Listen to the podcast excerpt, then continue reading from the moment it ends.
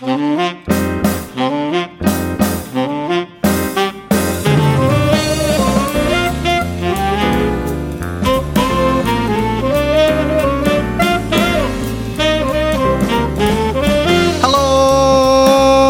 and welcome to another episode of the Mr. Barton Maths Podcast with me, Craig Barton, a show where I interview people who interest and inspire me from the wonderful world of education. Now, something a bit different this time around. I'm incredibly lucky at the moment to be in schools in different parts of the country each week, working with incredible maths teachers to try to improve teaching and learning. And I'll tell you what, I am learning so much, far more in fact than anyone ever learns from me in these visits. Now, I already try to share the things I learn through my two free weekly newsletters. That's the Tips for Teachers newsletter, which arrives in your inbox every Monday with a tip for you to try out in your classroom that very week, a video to share with a colleague, and a podcast to listen to on your way home. And also the Eedi newsletter, which comes out on a Tuesday. And this is typically longer form content, which includes things like my coaching case studies and one off rambles like my recent dive into what I call the myth of copying things down. You can sign up to both of those newsletters, they're completely free, using the links in the show notes page. But I wanted another vehicle to share what I've learned, so I reached out to my good friend and podcasting adversary, Mr. Ollie Lovell, to see if he would be up for what the cool kids call a collab, or what I think I've been calling for the last few years a collab, but keep that quiet. Fortunately, Ollie was well up for it. So each month, the plan is that we're going to get together and pitch each other three things that we've each learnt or been thinking about that month and see where the conversation takes us.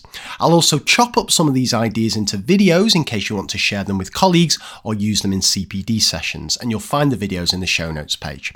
So for this first episode, we shared ideas about curriculum, checking for understanding, coaching, sleep, and much more.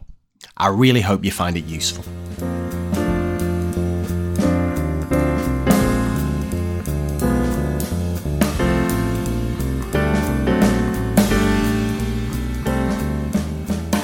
Hello, my name is Craig Barton, And I'm Ollie Lovell. and welcome to a brand new uh, thing that we're doing. This is called Tips and Tools for Teachers, and this is episode number one. So, welcome to the Mr. Barton Maths podcast followers, but also a big welcome to Ollie's E Triple R podcast uh, followers as well. Ollie, what's going on? What, what what are we doing here, and why are we doing it?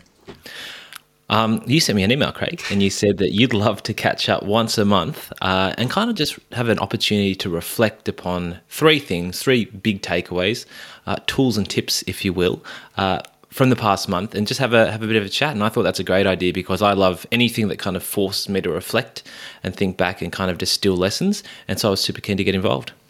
Yeah, and I'll tell you what, it's coming a good time for me. This I'm going to go deep here, Ollie, before we dive in.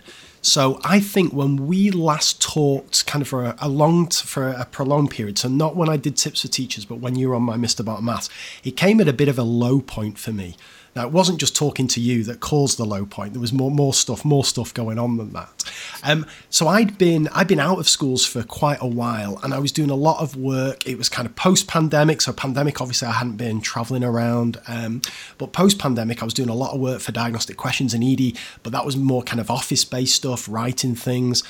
I was doing keynotes and workshops, but I don't know if you find this, Ollie. Whenever you do that, you don't get a lot back. It's very much you kind of delivering, um, and it's yeah. I, I don't learn a great deal from that. So I was in a bit of a rut, and that's why I thought I can't really keep the Mr. Barton Maths podcast going because I don't feel I've got a lot to contribute. So like in the early days of the podcast, and whenever I hear you interviewing guests, what I love is the fact that you can always say, I did this with my kids last week, or I'm going to try this. And I could always do that.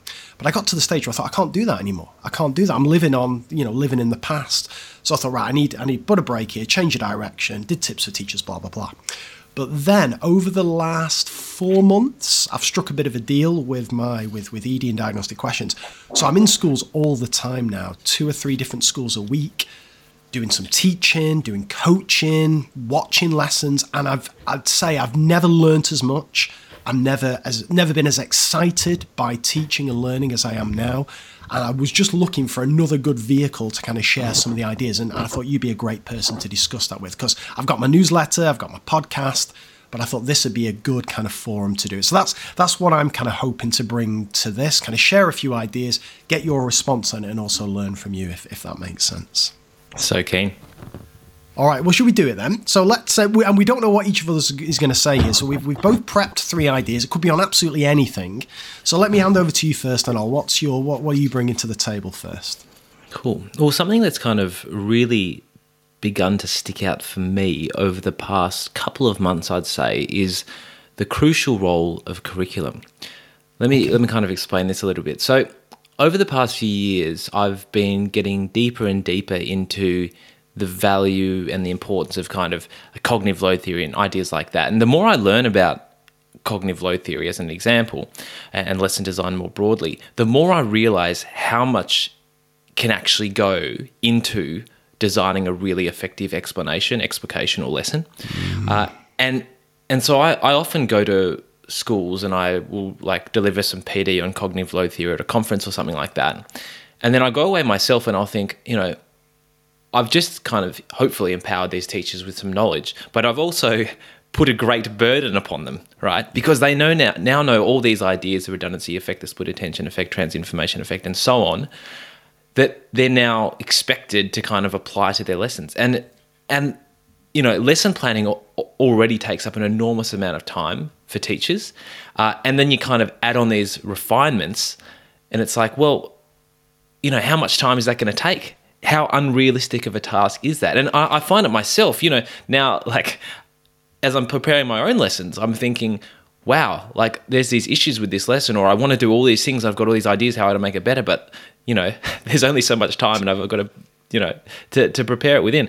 Um, so it's kind of opened my eyes to the value of having much more centralized lesson planning uh, within a school, and there's there's a few there's a few examples I'm kind of keen to talk about um, in terms of this. One one is from my personal experience from like last year. So last year, the year twelve class that I was contributing to and kind of uh, facilitating the running of the the team, we took a big step and we actually brought something. Here's here's something I prepared earlier.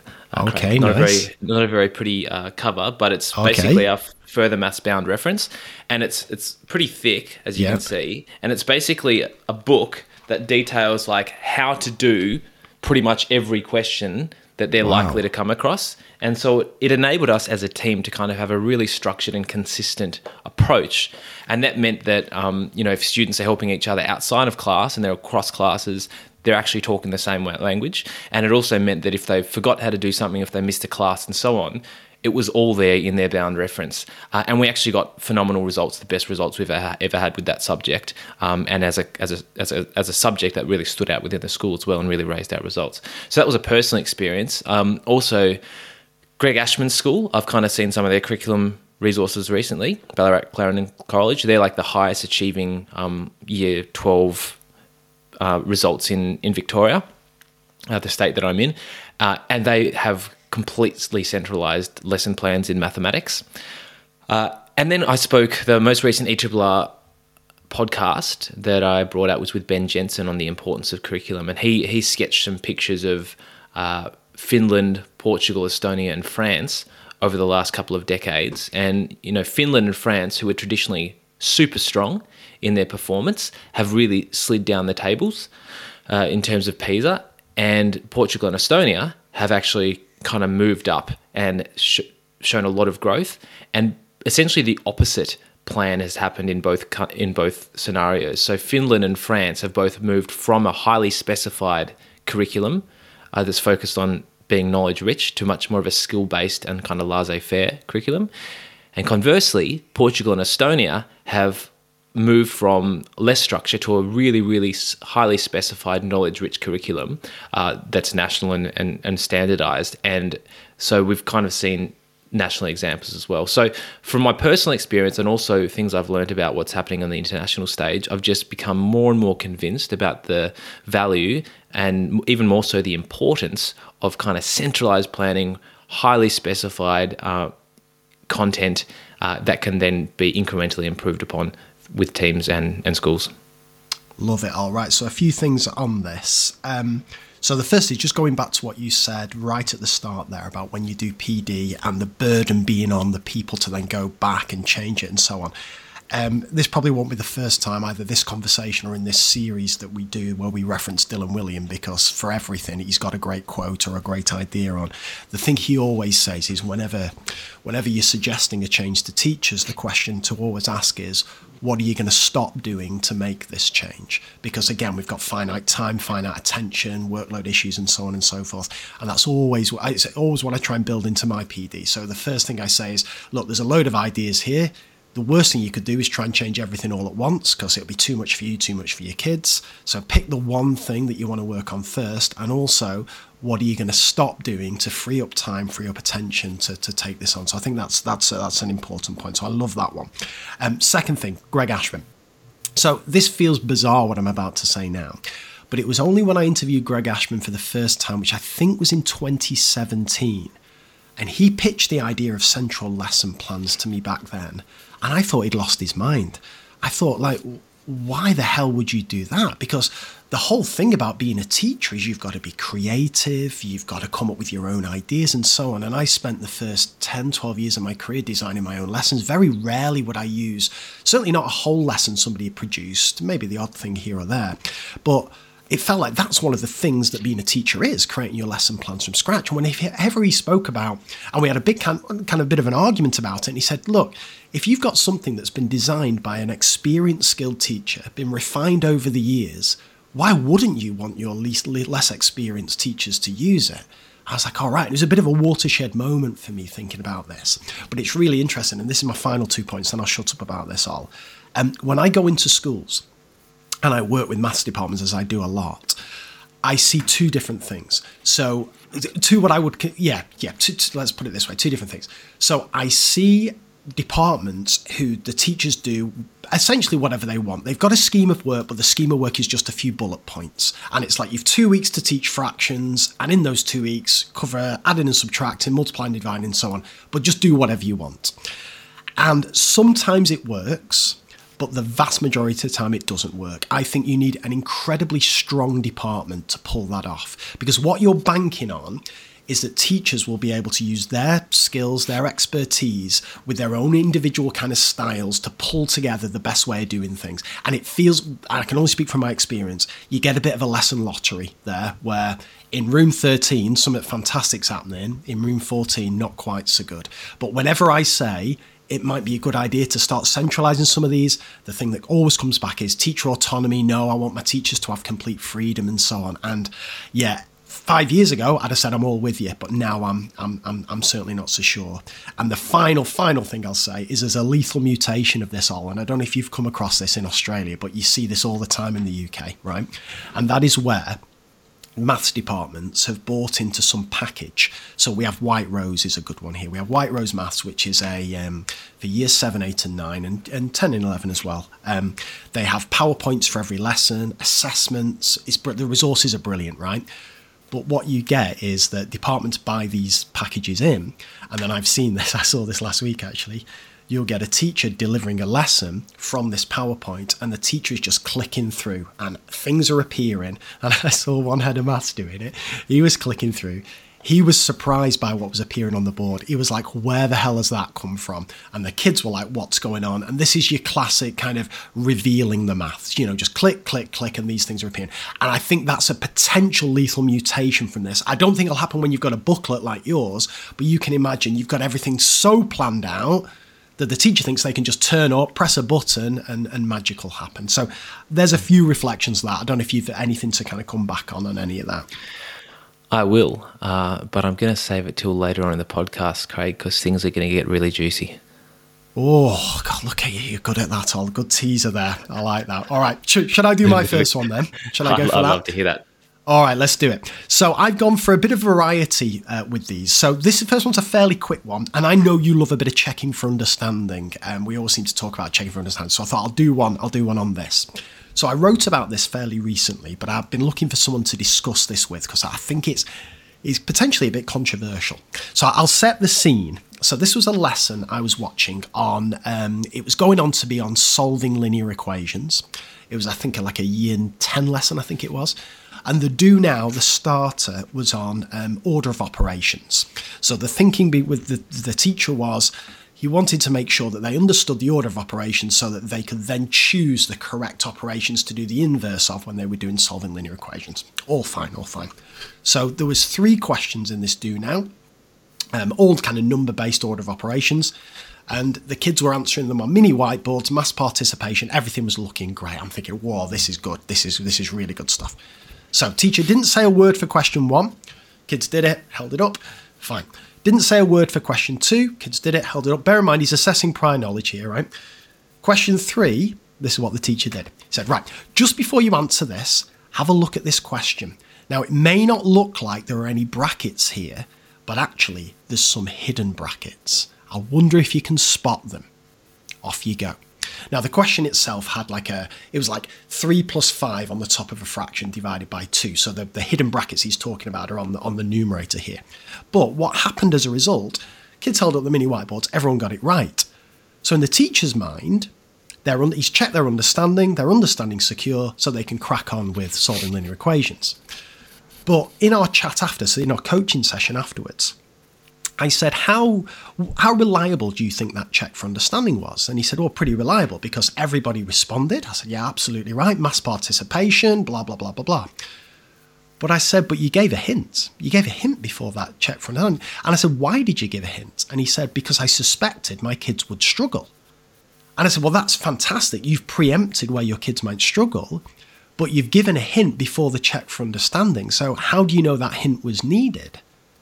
And what we talked about was a better way of doing it would have been to not say a word, ask the question, the kids respond, and if there was then, you know, confusion in the room that he could see from the answers, then the hint can come, then the explanations can come and the modelling can come and so on. Or he may have found that when he held up the, the kids' boards, they understood it without any hint. So he had a much more valid, reliable check for understanding.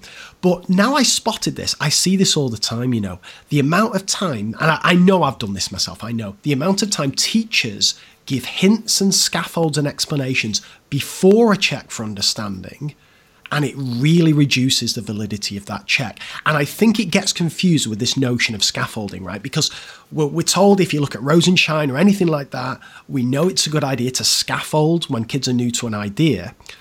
But this isn't that. This is checking for understanding. This is something kids have either learnt that lesson or in the past, and you want to see where their knowledge is at without any hints and cues. And then the hints and cues and support and scaffolds can come later. So it's just something to be aware of. I see this Ol the time. It comes from the right place. It's a teacher realizing that kids probably need support at this moment, but it's moving that support after the check for understanding, I think, could make a big difference. Well, what's your thoughts mm. on that, all? Yeah, that's super interesting, Craig. Uh, a follow up question might be um, where would you see. Well, actually, I'll, I'll swap it around. Could you see any potential benefits of doing it the way he did it? No, I don't think so. Um, not if not if you wanted to know where the kids are truly at.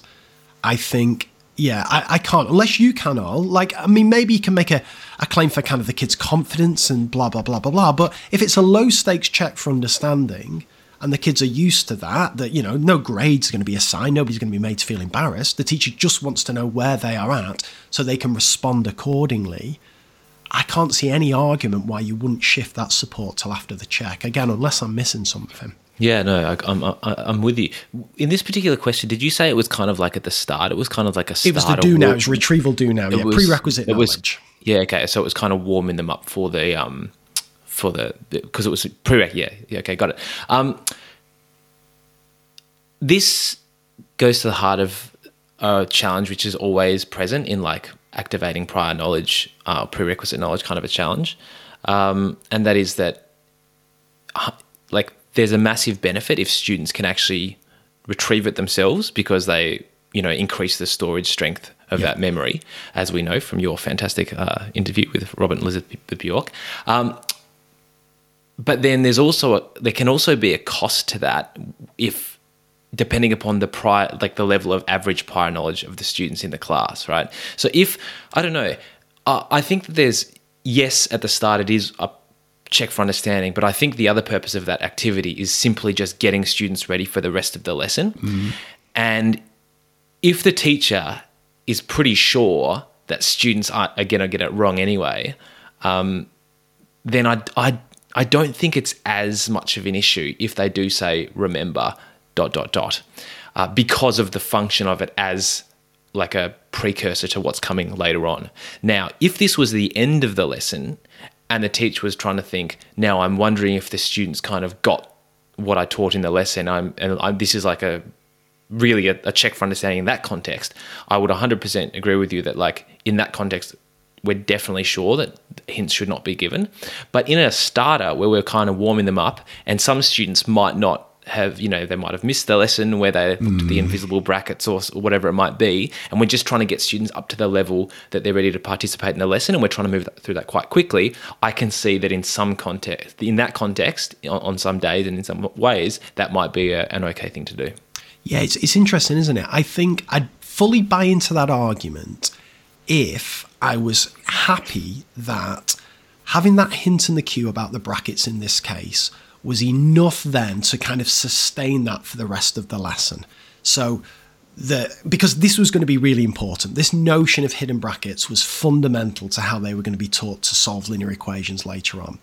So if being given a hint or a cue for that, which essentially then did all the major work of that question. That was the key insight that the kids needed. If they knew that, it was just a bog standard question. That was the key insight.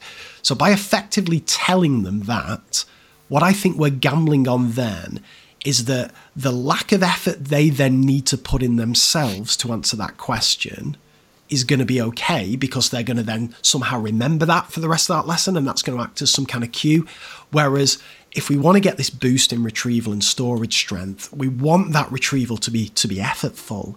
So I think it would have worked better without that. And as I say, the the whole point I was trying to make with him is the kids may well have known it. The kids, they may not have known that at all. And for the sake of an extra five seconds, in an environment where, and he created a lovely environment, it was really low stakes. Like the kids weren't bothered about being right or wrong, they were fine with that. So I couldn't see any reason why he couldn't have just seen where they were. And then, of course, oh, this is the other thing, right? He then have, could have used some of the kids who got it right and then really empowered them to say, well, you know, explain your answer, talk us through this. Whereas it was all coming from him. It was all coming from him. So, yeah, I, I, I just really like these things where, I mean, you know, you can go into a lesson and you can see like five or six different things that you could suggest the teacher may do. And to go back to your point originally, some of these may require big change, a big burden on the teacher. Whereas what was quite nice about this, I thought anyway, was the teacher didn't have to do anything different in terms of their planning, just literally switch the order around in what they do. And I just I just think it's worth being aware of. If you're checking for understanding, just consider how little you can get away with saying before that check, because I think it really does boost the, the validity of it. Yeah, that's a good point.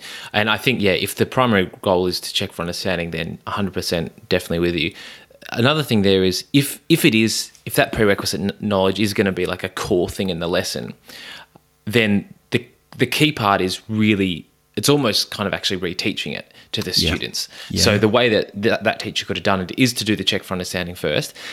And to be fair, that check if it's all about invisible brackets, that check for understanding isn't that good anyway because if students just kind of do this do the equation like the five plus three divided by the two in order of the way that they see it, Yeah, yeah, yeah. they might not even understand invisible brackets and they might just get it right anyway. So there's probably issues around that question anyway. Um, but if that's the case, and then it's like, you know, 100% of students get it right, then the teacher would ideally also say, okay, gets a student to explain it or to say, fantastic, we all got that right. But just before we move on, I want to make sure that we're all sure uh, exactly the key principle behind this because it's going to be really important today. What we're looking at is invisible brackets and blah, blah, blah, blah, blah. Um, so, yeah, just like re- really reteaching it, even if the check for understanding hints at the idea that they, they might have had that. Nice. Love it all. Love it. Okay. What's your second one you're uh, sharing with us today? Number two for me is all about diagnosis in coaching. Uh, so, within coaching, one of the biggest challenges for teachers or coaches, should I say, in addition to just like having in their brain a whole heap of uh, tools and tools and tips, Craig, uh, to kind of, to kind of draw upon, uh, and these like the kind of uh, content you've just been sharing with us now, it's also a challenge to work out well, what is it that this particular teacher can or should work on based upon this small segment I've seen of their lesson? Mm. And this is something I learned from Josh Goodrich and an idea he's been developing for a while. And then I've subsequently, and Peps Mccrea and I've been kind of working with Josh on it as well to flesh it out a little bit more. But Josh's key insight was that we can think about the diagnosis of coaching, the next kind of action step for teachers to work on, to be based around Willingham's simple model of memory, uh, mm-hmm. which is absolutely fantastic. So, you know, within that model, things in the environment, students need to pay attention to it, moves into working memory. We've got to think about cognitive load. They think about it, it moves up into long term memory, hopefully gets stored, and we reinforce it through retrieval. So the idea is that we can, you know, that's how learning happens, and we can also use it as a kind of diagnostic flow chart. So the first question that a coach can ask when they're in a teacher's classroom is Are there any attention issues? So are all students kind of paying attention? Are like are there any disruptions? And you know, if we we kind of currently we're reordering the Steplab sequence um, for the Australian version at least under this. So in intention, we've got things like you know entry routine. Are students attending to their learning as soon as they come in? Active listening routine. Are you able to get their attention back straight away? And then addressing student disruptions. If the attention's pretty good, tick. We can move on to thinking about cognitive load. So you know, is the teacher building upon pre-existing knowledge? Are the explanations kind of clear and, and, memorable? And have they provided scaffolds and models so that students' cognitive load um, isn't being overwhelmed or students' cognitive resources aren't being overwhelmed? Once you've got that, we can think about thought, which is when we're starting to move information from, you know, process it in working memory and move it up into long-term memory. So we can think about, you know, questioning. Is questioning th- driving thought? Is there the rigor there, the kind of content you're relating to? Uh, and then independent practice. What's actually happening in independent practice? Are students thinking about the core content? From there into feedback, things like culture of error, error, whole class response and reteaching, and then we can kind of move on to thinking about consolidation and relating to tre- retrieval practice. So for me, this was just a super useful mental model that already fit uh, really, really well with the way I think about learning in general. Uh, and I thought it was really helpful for teachers and coaches to know about it uh, in terms of diagnosing next steps for teachers to work on. That's good. Give give us those five steps. Was it five steps? Just give us those again, Ol just so we can get get those all together.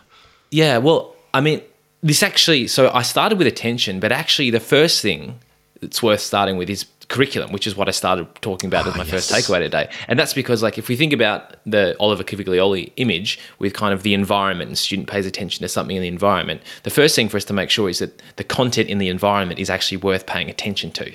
Um, so I'd probably put like curriculum first, and that was an insight we had had on, a, on the plane to Perth with Peps and Peps and Josh. Uh, then attention, cognitive load, thought, feedback, consolidation. Love it. Right. Okay. Now, I could talk to you all day about this all because this is what I'm obsessed with at the moment, right? And I'll, t- I'll tell you, you're, you're partly to blame for this. So I mentioned at the start, one of my um, things at the moment is I'm in schools lots. And um, I do one of two different things in schools.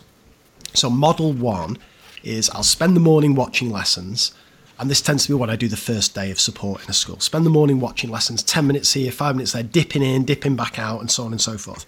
And I'll look for a trend. I'll look for something as a department that feels like something we can all work on together.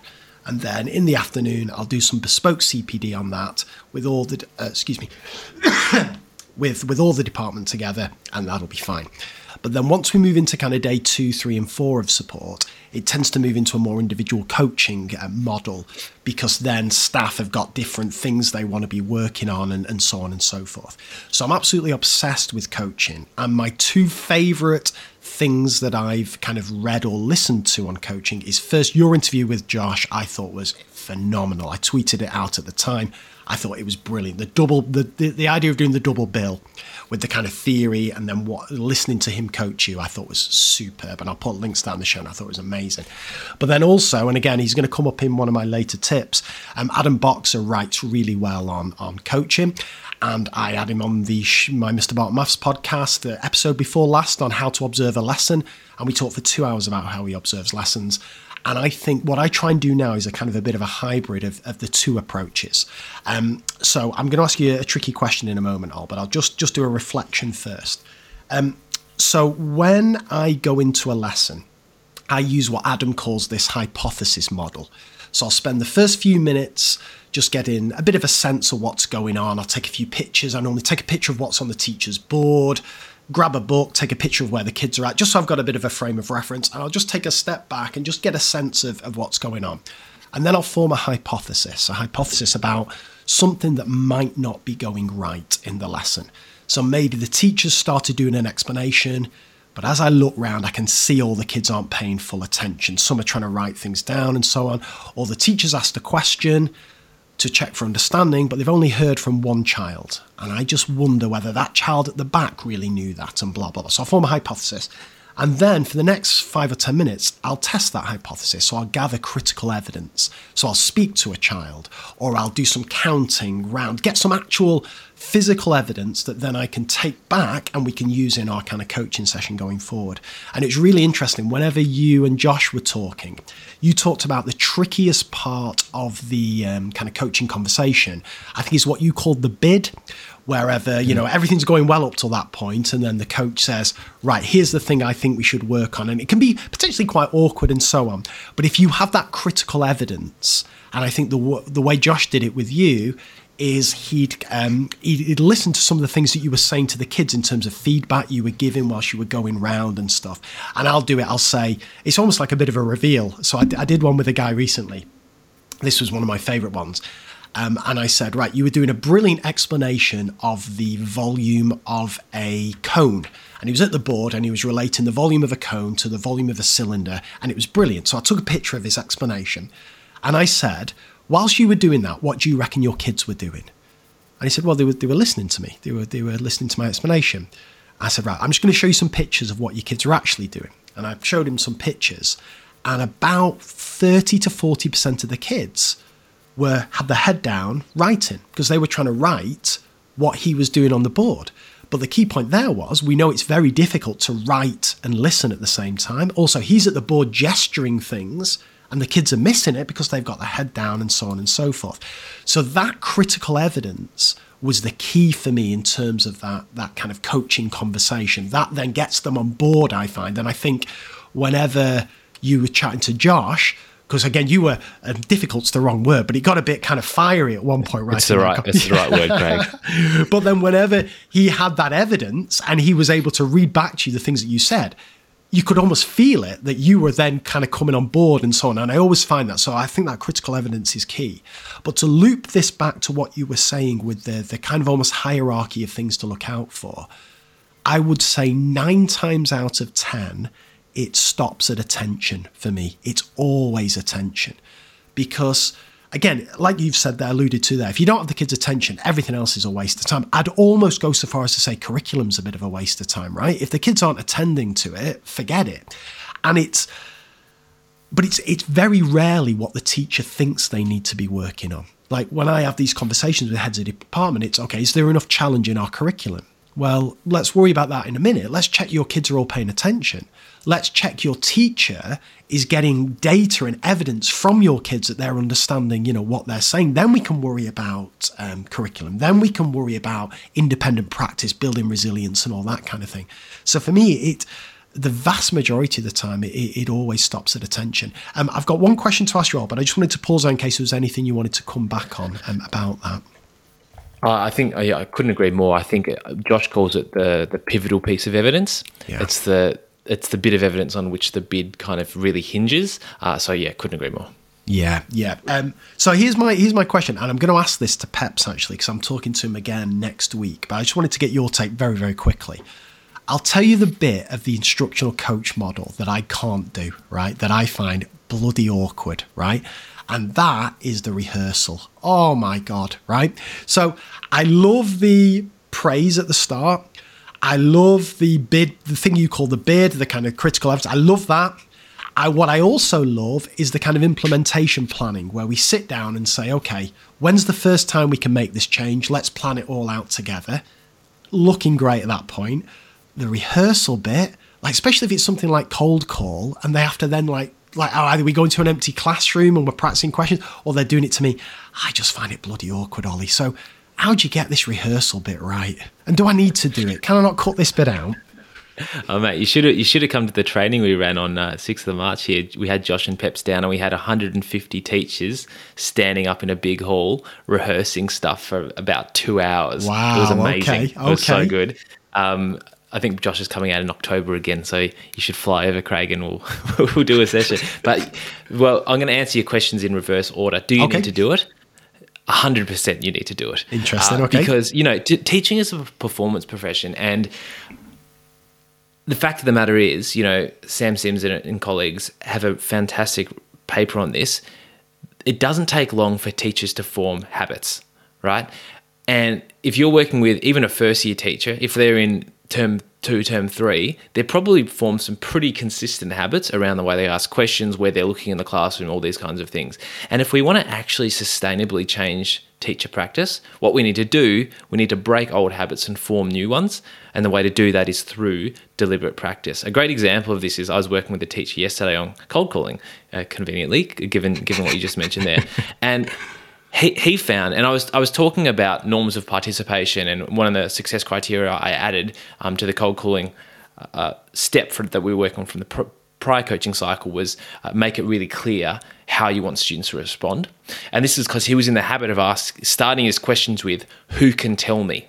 right? Yeah, yeah, yeah. you know, he's he's a he's a third or fourth year teacher, and the the number of times he has said "Who can tell me?" in his career would be just in the thousands, Yes, right? yes. And so we we scripted exactly what he was going to say instead of "Who can tell me?" Yeah. which was you know the question is right, and then. When I was like, okay, next, you, you know, you're going to teach a lesson later on today. Can you let's pull up the slideshow you're going to be using? go let's, let's do it and you know first thing that comes out of his mouth actually he did it right a couple of times and then third time it's like who can tell me Yeah. and he's like oh no and so that's fine you know we just we just need to do it and do it over and over and over again because replacing that habit is absolutely crucial um how can you how can you get over it honestly i i, I think it's it's actually fun Do it you, might you just be it, well, like you must find it a bit awkward at times, do you, or not? no, it's just I don't know. It's just fun. Like it's you have to kind. Of, It's like anything. If you're, you know, if you're at a if you're at a party, right, and you want everyone to play a game, uh, you can't just be like, "Oh, everyone, we can play a game now." I think, yeah, yeah. Um, you know, it might be fun if we play the game. You got to be like, "Oh, guys." We have this amazing opportunity right now to play this game. You know, I, I heard about this game the other game the other day. I heard on a podcast. I did actually hear, hear about this game the other day. It's called Poetry for Neanderthals. Yeah, there's like a you have to like explain words using monosyllabic words. Like explain a concept using monosyllabic words, and if you break the rules, you get hit on the head with a club. So you know, guys, this fantastic game. We're all going to laugh our heads off. It's going to be great. We've got to explain these words. We've got to make poetry. Um, you get hit in the head with a club who wants to give it a go, right? if, if I do it like that, it gets people on board, and that's that's basically how I frame rehearsal. Um, I just say, all right, now we get to rehearse. Now we get to practice it to really make this make this concrete. You know, now we get to build the habits that are going to really serve you well in the classroom. And I think doing it like that is absolutely crucial. I think another thing is about breaking the kind of potential power imbalance where it's like, oh, I'm gonna like, I'm gonna get you make you practice now, and I'm gonna tell you if your practice is okay. But there's also the issue with like, um, oh, you know, us as teachers are practicing. Why do, why don't other people have to practice? So what I actually do in my first coaching session with people, uh, I have a video of myself coaching my boss, who's the director of teaching and learning at our school, and he's practicing his entry routine, and we're having a bit of fun with it. Yeah. But also, I am also giving him feedback. And so in the first coaching session that I have with anyone, I will say, all right, within coaching, we're going to do this thing called rehearsal. And I talk about habits and teaching and blah, blah, blah. And I say, here's a video of me, me coaching Mark. Uh, and this is what the rehearsal is going to look like. And they watch it. And I, and I say, does it, is that something you think would help you improve your teaching as well? And every time they say yes. Right. and so they've seen they've seen a leader within the school do it. They've seen that it can be a bit of fun. They've they've actually committed and bought into it. And that provides me with a springboard that in that first coaching session, I can say, all right, now it's an opportunity for us to practice. Right. Okay. You've you've sold me. I'm going to try. I'm going to I'm going to yeah because it's been on the back burner this rehearsal bit, so it's back to the forefront. Okay. I'll, I'll report back next month. I'll report back to see whether Oh, mate. how that's gone. Can't hear, that's can't wait to hear about it. All right. Okay. Number. So my number two. Right. Have you come across this? So this was a blog post shared by Adam Boxer. The tick trick. Have you seen this? I haven't, I'll tell you now, you're going to love this. You are going to absolutely love this. So, Adam, I think he's he's I'm going to say he's the best current writer on education kind of theory and stuff. I think he's absolutely. I think he's I think he's brilliant. And I read this and I thought this is gold, right? So he obviously writes things in a in a science context, but and I always always have my kind of maths hat on. But I think this can work really well. So the idea is, so Adam's obviously a big mini whiteboard user. I'm a huge mini whiteboard user. But the point he makes is, well, this is my interpretation of it. And I'll put a link to the original blog post in, in the show notes for this. That if you do like a whole class check for understanding on mini whiteboards, and it's just like all you're interested in is the final answer, then it's pretty easy. So if you've got two thirds on your board, you've got it right. Fine, everyone's happy. But if you want to check for understanding of a multi stage kind of procedure, where actually each line of working is, is really important, you don't just want to emphasize that final answer, but the kids focus in on it. So let's say a good example of this might be something like expanding double brackets in maths. So, you know, you go through the, hold up your mini whiteboards. Okay, blah, blah, blah. Right, let me grab a board here. Right, so I can see Emma has got, this is on Emma's board. And no matter as a teacher how much you talk them through line by line, all the kids are interested in is have they got that same final answer as Emma's got? And what that may mean is a couple of things. One, they may have made a mistake early on, but they can't diagnose where it is because all their attention's on the final answer. So that's a bit problematic. So then they're relying on you to try and figure it out, and you may have loads of kids in this similar situation to deal with. Or just for kind of pragmatic reasons, it may be to get method marks in an exam. It's actually really important that they put line one exactly like this, line two exactly like this, and so on. So what Adam says, and it's such a simple idea, is he calls it the tip tick trick. He says when you check for understanding on a multi-step question, and you get all the um, get all you know pick a pick a kid's board as the kind of example thing. You say to the kids, right, look at line one here. If your line one is exactly the same as this line one, tick it. And everyone then has an explicit action that they have to do. Okay, let's look at line two. If your line two starts with a six, give it a tick. Anything else, no tick, because it has to start with a six. Kids go and tick it. And you can talk them through each stage of the solution, and they're forced then to have a look at theirs and compare it. And I've tried this. So Adam wrote about this a couple of weeks ago. I've tried this in a couple of classes. Ollie, it's a game changer, this, you know. It sounds so simple, but it's a game changer. It makes the kids buy so much into this kind of the, the kind of reflection phase and it picks up on so many problems that otherwise might have gone kind of undone so i'll tell you how i've started using this and i'll shut up and let you reflect on this so this was also partly influenced by you as well Ol so when i read um, tools for teachers um, it compelled me to go back and listen to your episode that was all about the we do. Do you remember that one with the lady? I think. Give me the lady's name. You know, Anita Archer. Anita Archer. Yeah, yeah, yeah. So I always used to cut out the we do. I was always an I do, then you have a go at this one. But having listened to that episode, I, I do a lot more we do now. So what can work well for, for me anyway when I do this kind of multi-step procedure is let's let's use expanding double brackets as as, as an as an as an um, example. I'll do a model of one. And then I say, okay, right, we're going to do the we do now. So get your mini whiteboards. Here's um, here's the question. Right, just write me down your first line. All I want. What's the first line of working? Everybody on your boards. Three, two, one, hover it. Okay, fine. That's looking good. Okay, right. All I want next is your next line. That's all I'm bothered about. Nothing else, just your next line. Write it blah, blah, blah. And again, during this, I'll be cold calling and getting different responses from kids. But crucially, I'm checking for understanding line by line. But then when I do the second example, I'll say, okay, now I'm going to give you one. And I'll just, uh, again, this is a whole other conversation, but I'll use a bit of variation theory here. I'll literally just change one thing from the we do to the you do. And I'll say, okay, now I want you to go from start to finish. So on your boards, do, you know, the three lines, start to finish, hold up your boards. Right, now we're going to do the ticking. So, first line, does it look like this? Exactly like this. If so, give it a tick. So, this idea of kind of the we do assessing for understanding each phase but then using this tick trick when their kids are being a little bit more independent and doing a few more steps on their own. Ollie, it's changing my life, this, for doing worked examples, you know, because you've got all the mass participation, it's quick, it's speedy, you're checking for understanding all the time, the kids are being a bit more, taking a bit more accountability for their own actions and so on. So, yeah, that's where I'm at at the moment. So, the tick trick, what do you think of that? That's great, Craig. Absolutely love it.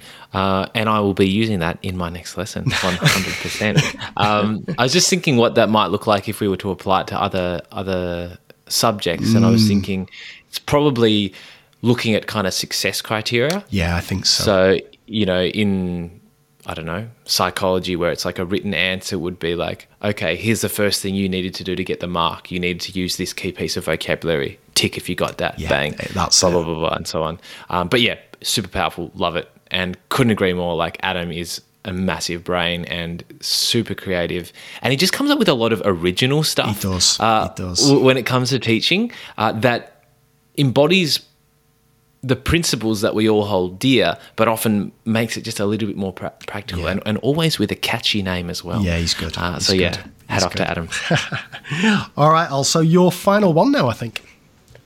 All right, I told you I was going to get juicy, Craig. Here yeah, yeah. So earlier, you talked about the danger of kind of slideshows that kind of reveal mathematics. Right? I did. I did. My takeaway three is the power of a slideshow for mathematics. No way. It is. It Go is. It was as if we planned it. so I have recently actually started to use um, slideshows for maths, and this has been kind of inspired by my first point, which is all about the importance of curriculum. Okay. And see, like, tr- trying to get my head around how is it that you can actually, at a whole school level, specify exactly the procedure that's going to be used so that when a student learns a procedure in year seven and then they encounter it again as a you know building block of something else in year eight and so on it's actually the same and students don't get confused and you're actually just reinforcing the same uh, neural pathways which mm-hmm. is exactly what we want and i came down on the side of like yeah slideshows are great uh, they're also really powerful for creating uh, daily reviews, which is like a really big thing here in Australia. It's kind of like really fast paced practicing. It's kind of like a do now, but it's usually um, facilitated by with a slideshow. And mm. often you kind of you, you you often do that thing that we were talking about earlier in your second in your first takeaway as well. Um, I think it was where you do a check for understanding and then you reteach anyway. Yeah. Right. So students are getting both, and every student's kind of brought along for the ride.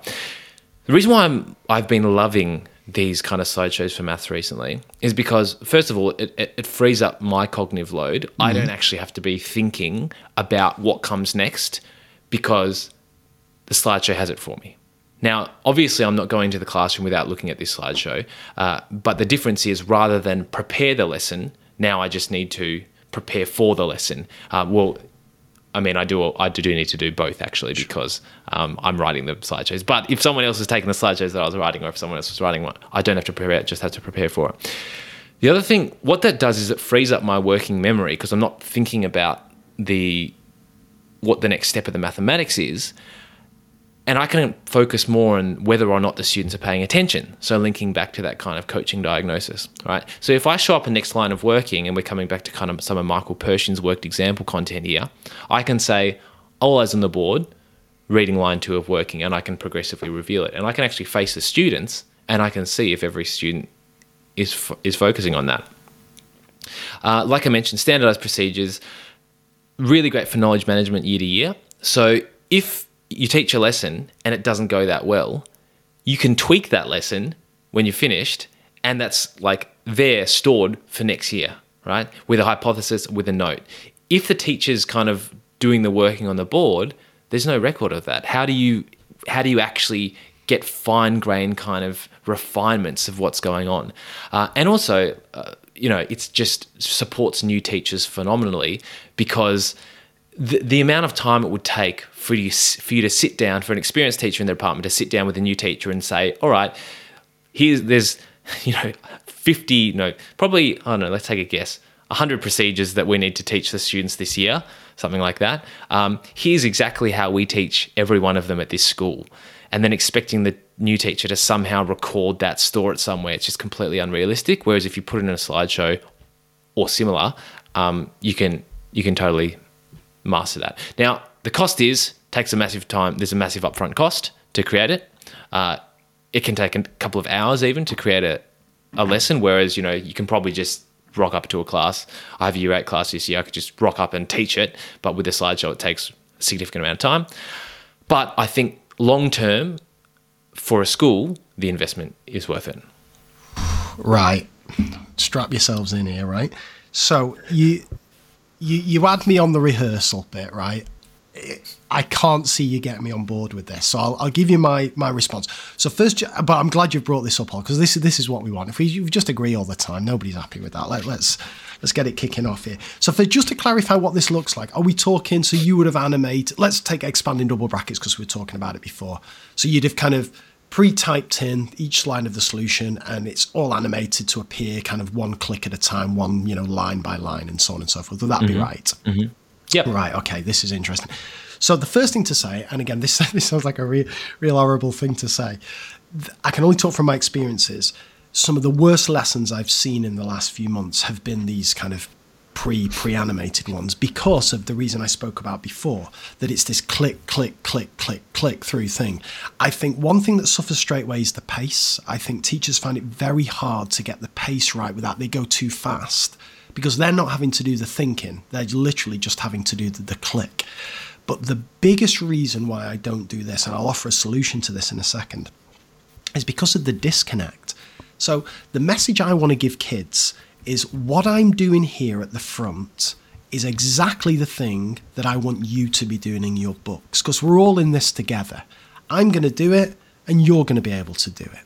I think there's a massive disconnect if kids see you, the way you're doing it is you're pressing a button on a blank screen where things are just magically appearing versus the way they're having to do it with a pen on grid paper or whatever in their exercise books, actually using their brain. And it can literally seem like magic is happening where these things are appearing. Now, of course, the worst versions of this is where the teacher, as I said before, doesn't have a literally doesn't have a clue what's going to appear on the screen. And obviously that's going to be that's going to be a disaster. But I still think even with a skilled practitioner, you don't have that same connection with the kids during that modeling as you would do if you do what I'm going to suggest instead, which hopefully kind of solves a few of your concerns. So I'll, I'll outline this, what I do now, and then I'll, I'll shut up. So, one option is you take a PowerPoint, you remove all the kind of pre-animated solutions, you just have the question, and same on a, on a OneNote or whatever, and you do the kind of modeling on the board. Fine, fine. Um, what I think is better is the visualizer and getting an exercise book that is exactly the same as the kids' book. So you're removing that disconnect. I am literally writing with a pen, with a ruler, in the exact same thing that you're going to be writing on. You can see me doing it. I'm facing the front. I'm not having to turn to the board, so I've got better kind of sense of your attention. But here's the really interesting thing, because I think you make a really good point, Ol, that when you're when you're kind of doing the modeling it's not that you're just focusing on the modeling you're also focusing on all the kids paying attention and so on and so forth. So you can make your life a lot easier by using this kind of double page approach. So what i do is the left hand page of my exercise book that's where i'm doing my live modeling. The right hand page i've got the written solution already done that i've written out when i've prepped. I've also got it annotated with anything where i think the kids may struggle or where a question i want, might want to ask the kids so actually, as I'm doing the live modeling, I can have a little glance to my right and I can remove some of that kind of, you know, cognitive load of having to remember the solution. And particularly if I'm doing some tricky maths like, you know, grade 12 or grade 13 maths where I, you know, I have to really, really think about it. Having that support network is, is really helpful. Whereas the way I used to do that, where when the maths was tricky, I did used to do a lot of clicking. I just don't think the kids got it as much. So I'm a massive live modeler but I think using the exercise book to reduce the disconnect and also using the adjacent page to provide that extra support, I think that's the best of both worlds. But let me let me hand it back to you. Cool. I think I think what you've suggested is a really uh, great approach for sure, Craig. And that was actually what I was doing just before I've recently moved to experimenting with the slideshows because I found that. Um, well, first of all, I can write much more neatly on a book than I Yeah, can on the board. too, me too. So the setting out's a lot better. Second, you've got like that page equals board kind of approach where you're showing, you're modeling to students exactly how you want them uh, to lay it out. And and yeah, definitely had those cognitive load benefits. There were a couple of challenges I felt w- found with that though. Um, often I couldn't show everything in the one visualizer shot that I wanted to for students. So I might kind of do go do some working off the bottom of the visualizer shot. I'd have to shift my shift my book up, and the question might disappear or some key point might disappear. fair, yep. Whereas with with like the design of a slideshow, you can take the time to go. All right, what what do students need to have on this this page? Um, I think I think that uh, respond to the pace thing as well. I think a slideshow is actually much more flexible with pace because you can speed up or slow down depending upon what's needed by by students. Whereas if you're writing, you can only really slow down because you can only write so fast.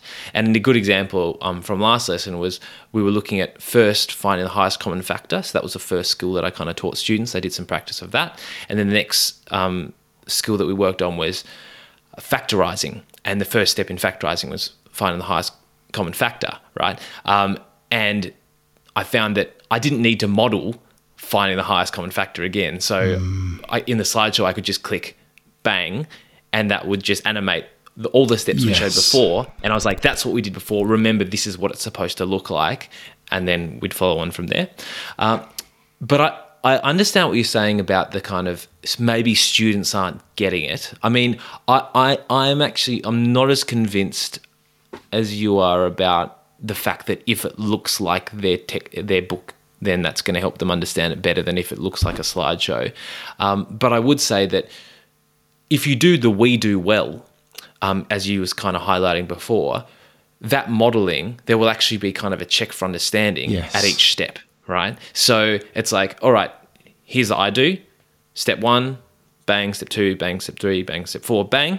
All right, we do step one, you have a go. I'm going to check your understanding. All right, you got that. Step two, you have a go. I'm going to check your understanding. Step three, I'm going to check. Step four, I'm going to check. Okay, you do. Put it all together. Mm. So I think I think if you're doing good teaching practice with the I do, we do, you do structure, y- you you're actually a lot more flexible with the with the slideshow in terms of your pace and so on, and it's going to be a lot more efficient than if you're trying to do it with pen and paper. Interesting, interesting. Just two more bits on this then. So the first, I, I forgot to mention this point before. You said a big advantage of having the slideshow was that you would have a record of your teaching and so on. I can I completely agree with that. Yeah, of course, it would be the same with the book, right? The, the teacher examples book, and it, again, I think it's quite a nice document that you can, you know, add your annotations, add your comments, and it's there. It's also good to photocopy for the kids if they were missing a lesson and, and so on and so forth. So you can work with that. But my final kind of question on this all, and this is this was the kind of nail in the coffin for me on on animation. What about like geometry stuff? What about transformations? What about angle measuring and stuff? Where and like compass work and things like that. Surely you're not doing that on the slideshow. Yeah.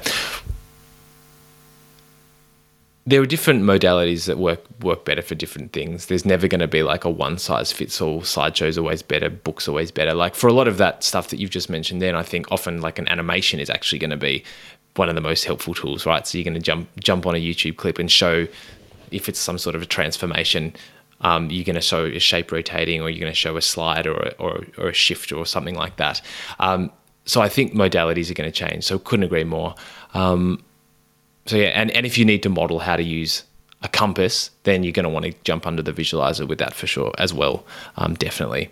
Um, so yeah, All right, okay. We'll leave we'll leave that hanging there. That's good. Okay, agree disagreeably there. Disagree agreeably. That's all right. That's fine. That's fine. totally. I mean, I mean, I'm you know, I think I think you're more firm on this than I am. Um, this is a space that I'm exploring uh, and kind of checking out.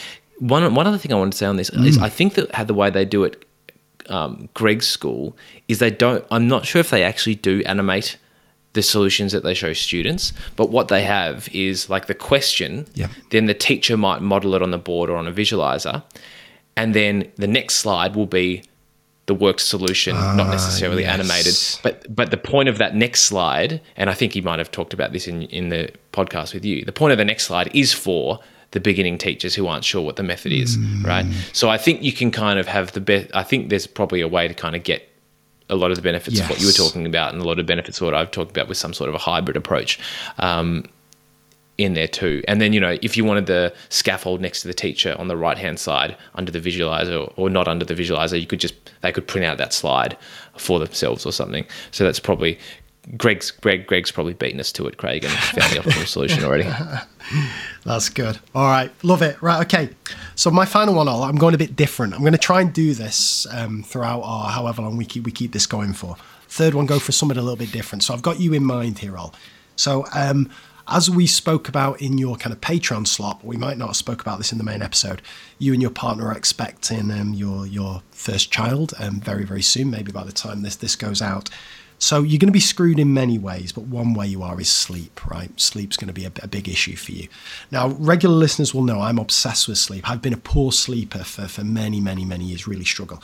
And also, a bit like you all, I love listening to every, whether it's Tim Ferriss or whatever. Anyone who's got some ideas on this, I'll, I'll listen and I'll try. So I've found three things that have genuinely improved my sleep. So I'm going to share these three and I'll just kind of leave it hanging there just in case if there's anyone out there who also struggles with sleep, maybe some of these things will help. So I'm not going to talk about the obvious ones like avoiding caffeine and blah, blah, blah, and blue lights and all that. I've done all those things and I found they helped. But these are the three kind of biggest things that have, have really helped me. So the first one is from Dr. Andrew Huberman, who is regularly on Tim Ferriss show and he has his own podcast. And he says the single most important thing you can do to improve your sleep is to get exposure to sunlight as soon as you can when you wake up. So I've started doing this now. As soon as I wake up, I just go outside, five minutes, 10 minutes if I can, but five will do it. If it's raining, I just put a hood on or whatever. If you can combine it with walking around, that's supposed to be better as well because you get the exercise. And the, the the biology behind this is that the sunlight triggers this release of cortisol, which kind of kickstarts your body clock almost as a countdown to when you're going to be going to sleep, you know, 12 hours, 14 hours after that. And if you don't do that and you just do what I did for many years, which is either you stay inside, have your breakfast, jump in a car, drive to work, or go straight upstairs to the office, blah, blah, blah.